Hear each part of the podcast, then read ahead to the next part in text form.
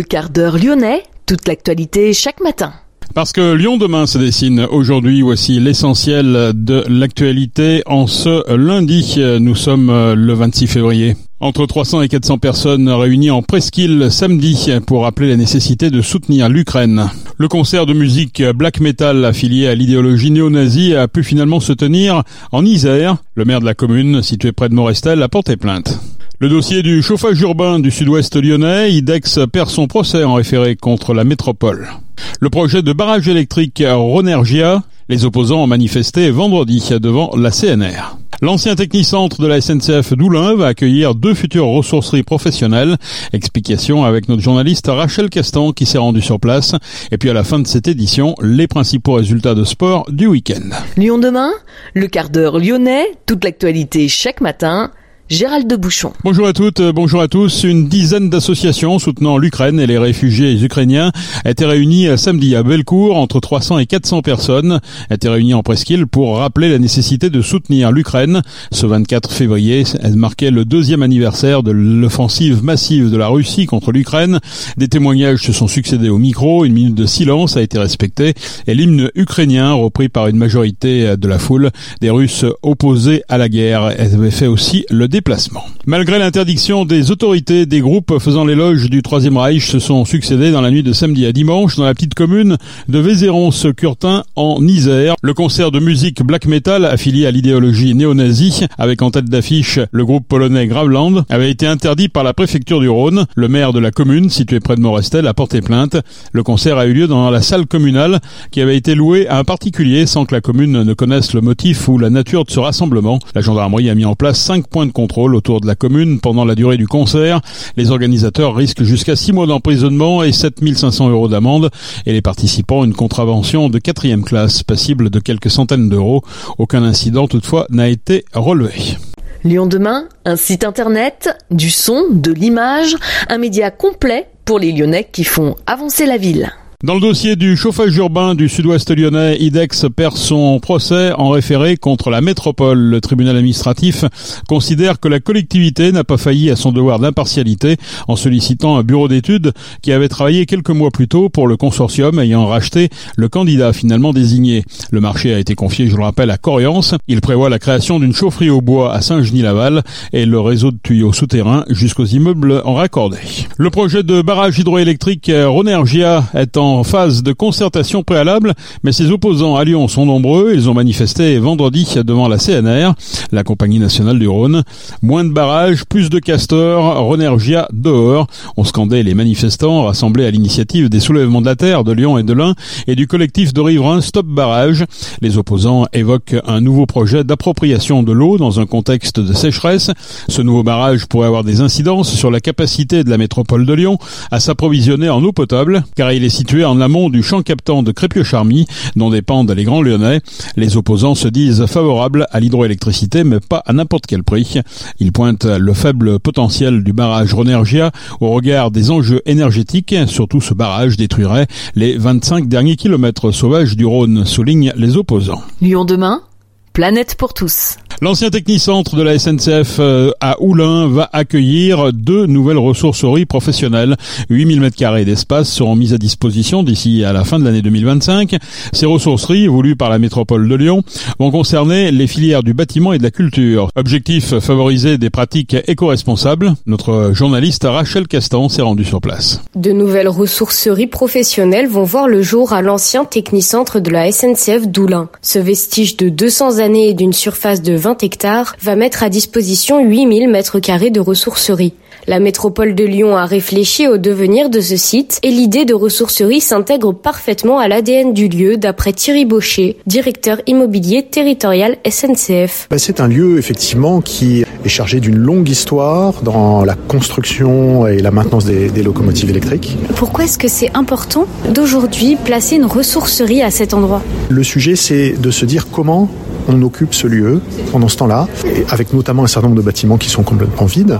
Et l'idée, c'est de mettre de l'activité, alors dans l'économie sociale et solidaire, mais on a aussi de l'hébergement, hein, avec par exemple Habitat Humanisme qui, qui propose là à des personnes en situation précaire de, trouver un lieu de vie. Progressivement, voilà, c'est une dizaine d'associations ou de collectifs qui sont venus s'installer dans les différents bâtiments. Et là, il se trouve qu'on a cette opportunité dans ce grand espace, hein, dans cette halle de, de, de 8000 mètres carrés, hein, de, de, de, trouver une activité dans le recyclage de matériaux. Alors nous, on a ça un peu dans nos gènes aussi à la SNCF. Hein, c'est d'ailleurs nous-mêmes, nous avons aussi de la recyclerie de matériaux. SNCF Réseau a développé aussi une, recyclerie de, de matériaux, de, traverses, de ballast, de rails, d'équipements ferroviaires à Beaune, par exemple. Voilà, quand on a eu ce genre d'initiative qui se présente, on est évidemment euh, très intéressé à les accompagner. Euh, voilà, parce que ça a du sens pour le site, parce que ça dit aussi un peu euh, l'âme de ce site industriel. Nous, on était dans les métiers de maintenance. La maintenance, ben, on est déjà hein, dans le réemploi. C'était déjà le,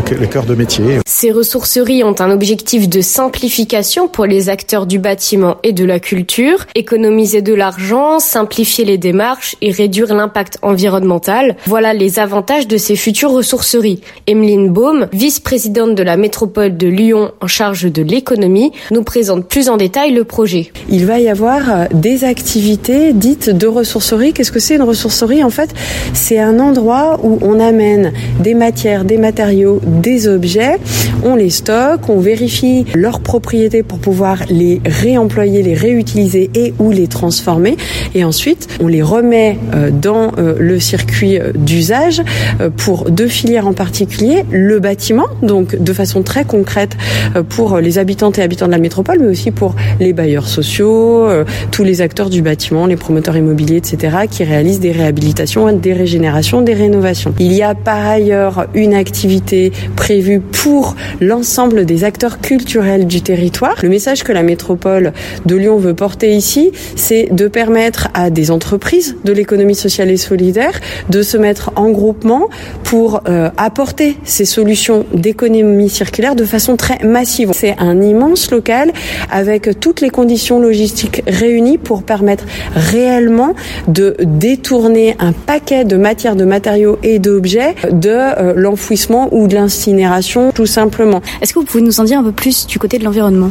Alors sur euh, la filière euh, bâtiment, il y a des obligations, mais aussi sur les filières culturelles euh, en termes de pourcentage de matières, de matériaux, en particulier de seconde œuvre. On estime qu'on a besoin pour abaisser l'empreinte matérielle de l'économie du territoire ou pour tenir, dit autrement, les engagements du plan climat, air, énergie territoriale qui est en train d'être défini, qu'il faut qu'on réutilise à peu près un quart des matières et des matériaux du territoire à des fins hein, de régénération, réhabilitation, réinnovation de bâtiments. Donc ici, on peut émettre l'hypothèse qu'on va accélérer de 10 à 20% cette dynamique. Parce que ce qui manque en fait sur le territoire, ce qui manque aux bailleurs sociaux, ce qui manque aux copropriétés, c'est vraiment d'avoir un point de massification. Avant de parler des grandes locaux, le projet initial était d'abord la recyclerie culturelle. Cédric Van Stevendale, vice-président de la métropole de Lyon en charge des politiques culturelles, possède l'intuition d'une bonne cohabitation entre la filière bâtiment et la filière culturelle. En fait, il y a beaucoup d'acteurs culturels euh, en 2018 qui ont exprimé le souhait d'avoir un lieu pour travailler autour de la question du réemploi, que ce soit des décors, des costumes, du matériel de projection, de son, etc. Et donc, depuis 2018, la métropole travaille avec ces acteurs et on est arrivé à l'idée d'avoir un lieu dans lequel on pourrait amener les décors, amener les matériaux, amener du matériel qui fonctionne plus mais qu'on pourrait réparer pour faire en sorte de mutualiser finalement un certain nombre de coûts et puis pour faire en sorte aussi d'assurer une vie plus longue à tout un tas d'objets ou de matériaux autour de la production culturelle. Et comment prévoyez-vous la cohabitation entre le bâtiment et la culture? Effectivement, dans ce, dans ce lieu, il y aura deux aspects. Il y aura un aspect autour du réemploi et des matériaux de construction et la recyclerie culturelle, donc sur les matériaux liés à la culture. Mais nous, on espère qu'il va y avoir des liens, par exemple, sur les matériaux de transformation, enfin sur les outils de transformation, puisque les acteurs culturels vont pas forcément venir avec un matériel de transformation, donc il pourra y avoir des liens là-dessus. On pense qu'il va y avoir aussi des liens avec le fait que les acteurs culturels, puisque ici, ils vont bien sûr réemployer, mais ils vont créer des nouvelles choses et peut-être ils vont se servir des matériaux pour créer des nouvelles choses. Donc pour nous, la, cohabitation est évidente.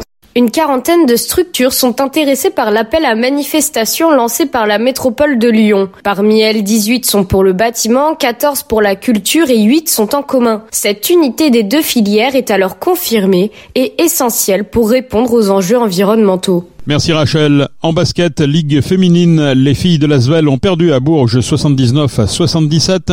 Après cette défaite au Prado, l'Asvel voit s'éloigner définitivement les deux premières places de la saison régulière. Dimanche prochain, à Mont-de-Marsan, l'équipe féminine devra battre obligatoirement Basketland pour envisager la troisième place. Les coéquipières d'Eugénie Le Sommer ont fait la différence face à l'Allemagne vendredi soir au Groupama Stadium. En l'emportant 2 à 1, les Bleus filent en finale de la Ligue des Nations prévue cette semaine en Espagne. Avec une quatrième victoire de rang à Metz, l'Olympique lyonnais poursuit sa remontada. Les Lyonnais se sont imposés en effet vendredi 2 à 1 après avoir été menés en début de rencontre. 54 000 billets ont déjà trouvé preneur pour le quart de finale de Coupe de France qui opposera l'OL à Strasbourg demain mardi à 20h45 à Dessine. Un match qui pourrait donc se jouer à guichet fermé. En rugby, le Loup tient sa revanche après une défaite à l'aller à Danlin. Les Lyonnais ont battu Oyonnax à domicile 43 à 26 avec le bonus offensif. Mélina Robert-Michon a remporté dimanche le championnat de France de lancer long à Salon de Provence. Elle a réalisé un lancer à 61 mètres 02 lors de sa quatrième tentative. La vice-championne olympique 2016 remporte là son 39e titre national et son 17e au championnat de France hivernaux de lancer long. C'est la fin de ce quart d'heure lyonnais. Merci l'avoir suivi. On se retrouve naturellement demain pour la prochaine édition. Excellente journée.